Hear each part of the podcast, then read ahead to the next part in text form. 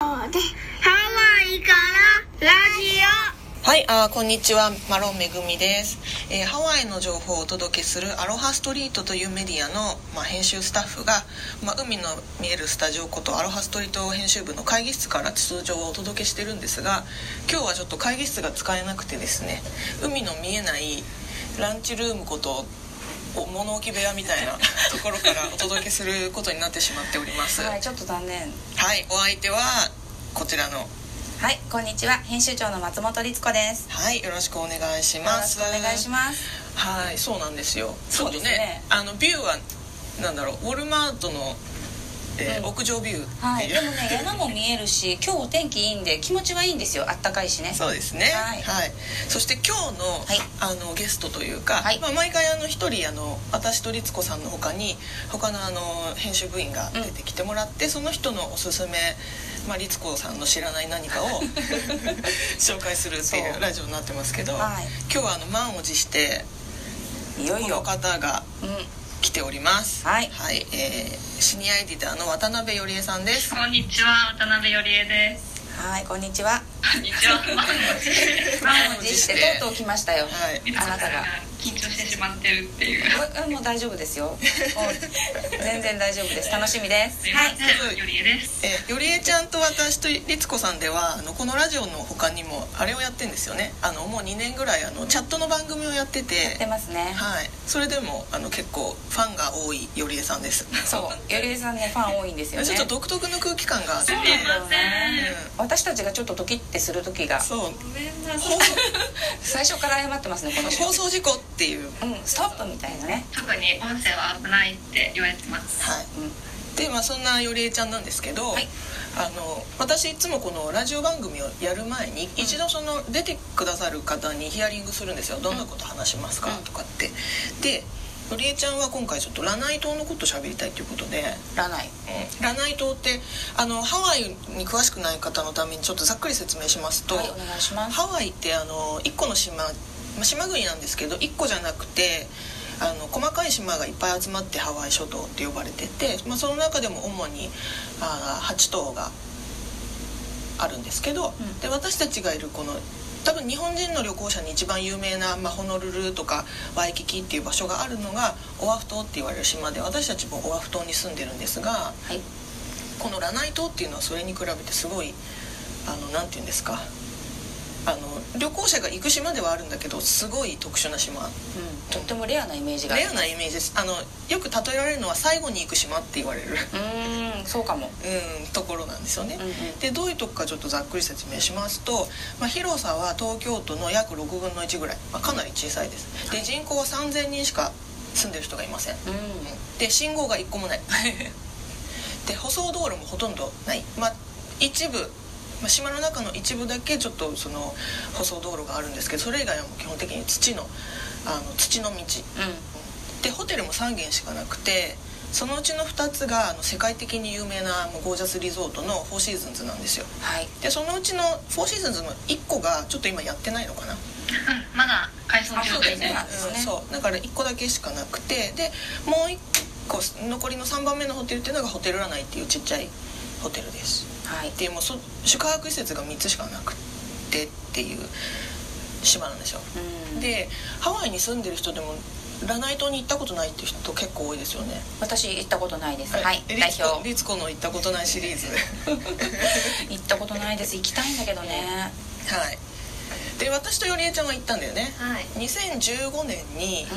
あのこれまたすごくあのありがたいお話でそのフォーシーズンズリゾートの海側にある方のホテルがリニューアルするっていうのであのお呼びいただきましてメディアとして取材に行ったんですよんねでね2泊させていただいてほぼ島の、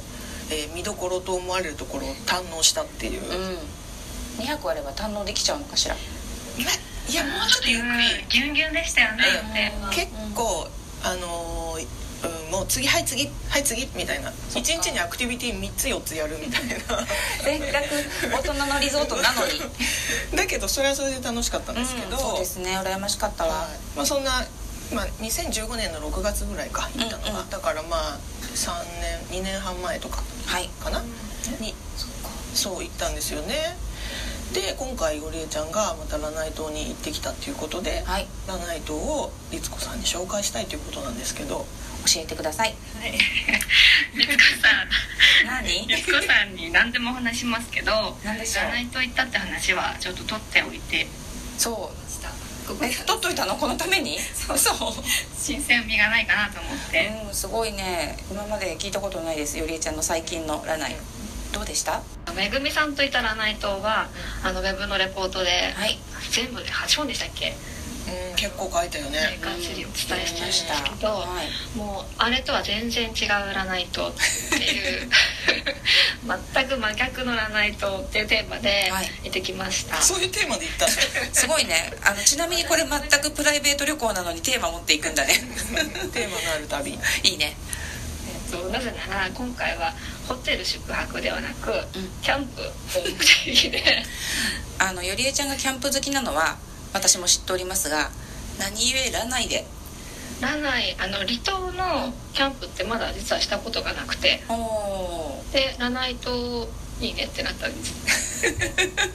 そもそもそもそもそういうところがあるのねそうあの調べてみたらキャンプ場がなんかちゃんとした施設があるキャンプ場が一つだけあってもうであるならば行こうかって思いました だいぶ珍しいパターンかと思いますがはいぜひ教えてくださいそれがですね、あ結果的にもう本当に素晴らしかったんです、うんうん あのめぐみさんと泊まったリゾートはとは全然違うけれどもすごい楽しい旅行だったんですが、うん、うん、 ただトラブルがすごいありましてトラブルトラブルうんあんな何もなさそうな素敵な島でトラブルそうトラブルが全部で8個ありました頑張ったの ねちょっと 過剰書きにしてるのではいこれちょっと すいません、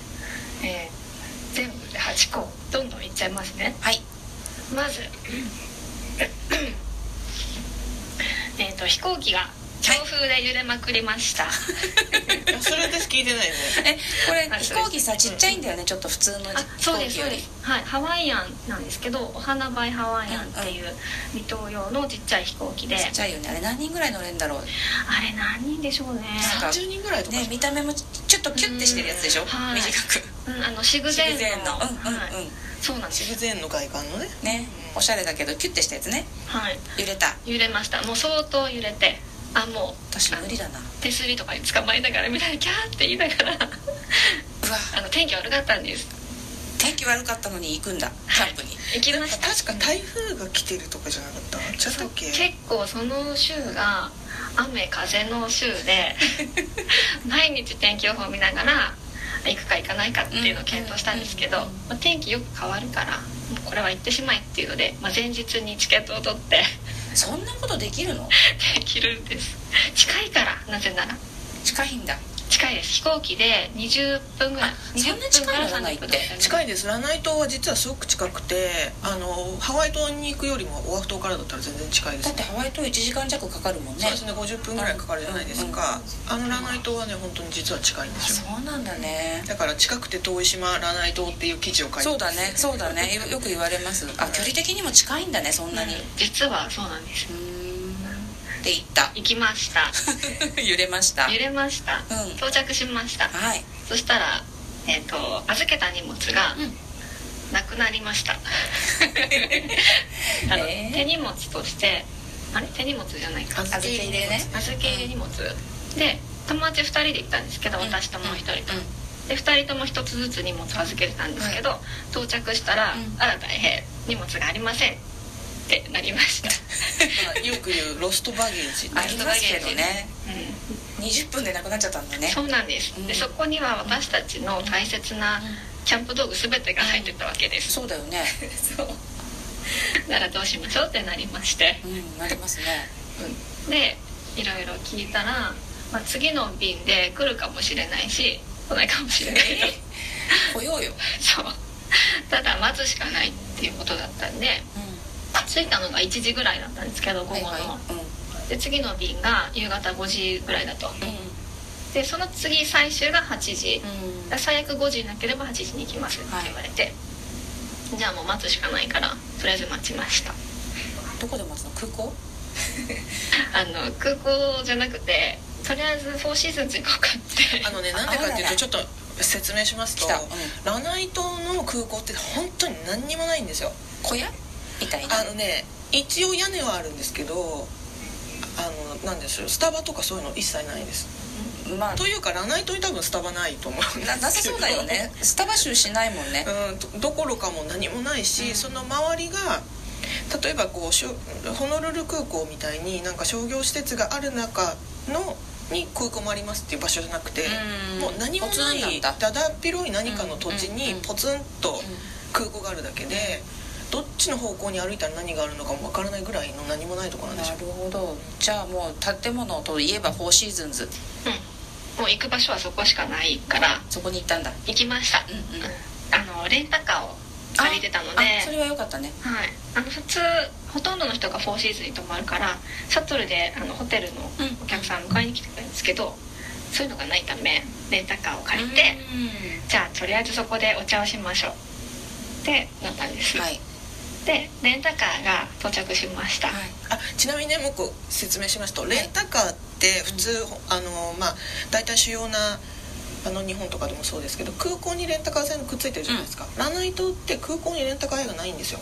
ほというか島に1軒しかレンタカー屋がなくてそれがあの空港からむちゃむちゃ離れた場所にあるんですねうなんでだろうそういう場所なんです ラナイ島っていうのは不便な場所なんですもう何でも1個ずつしかない感じでしたそうガソリンスタンドも1個しかないしねパン屋さんも1個みたいなそういうイメージドキホですドキホだねはいちょっと長くなってしまったので一旦ここで切ります続きは後編で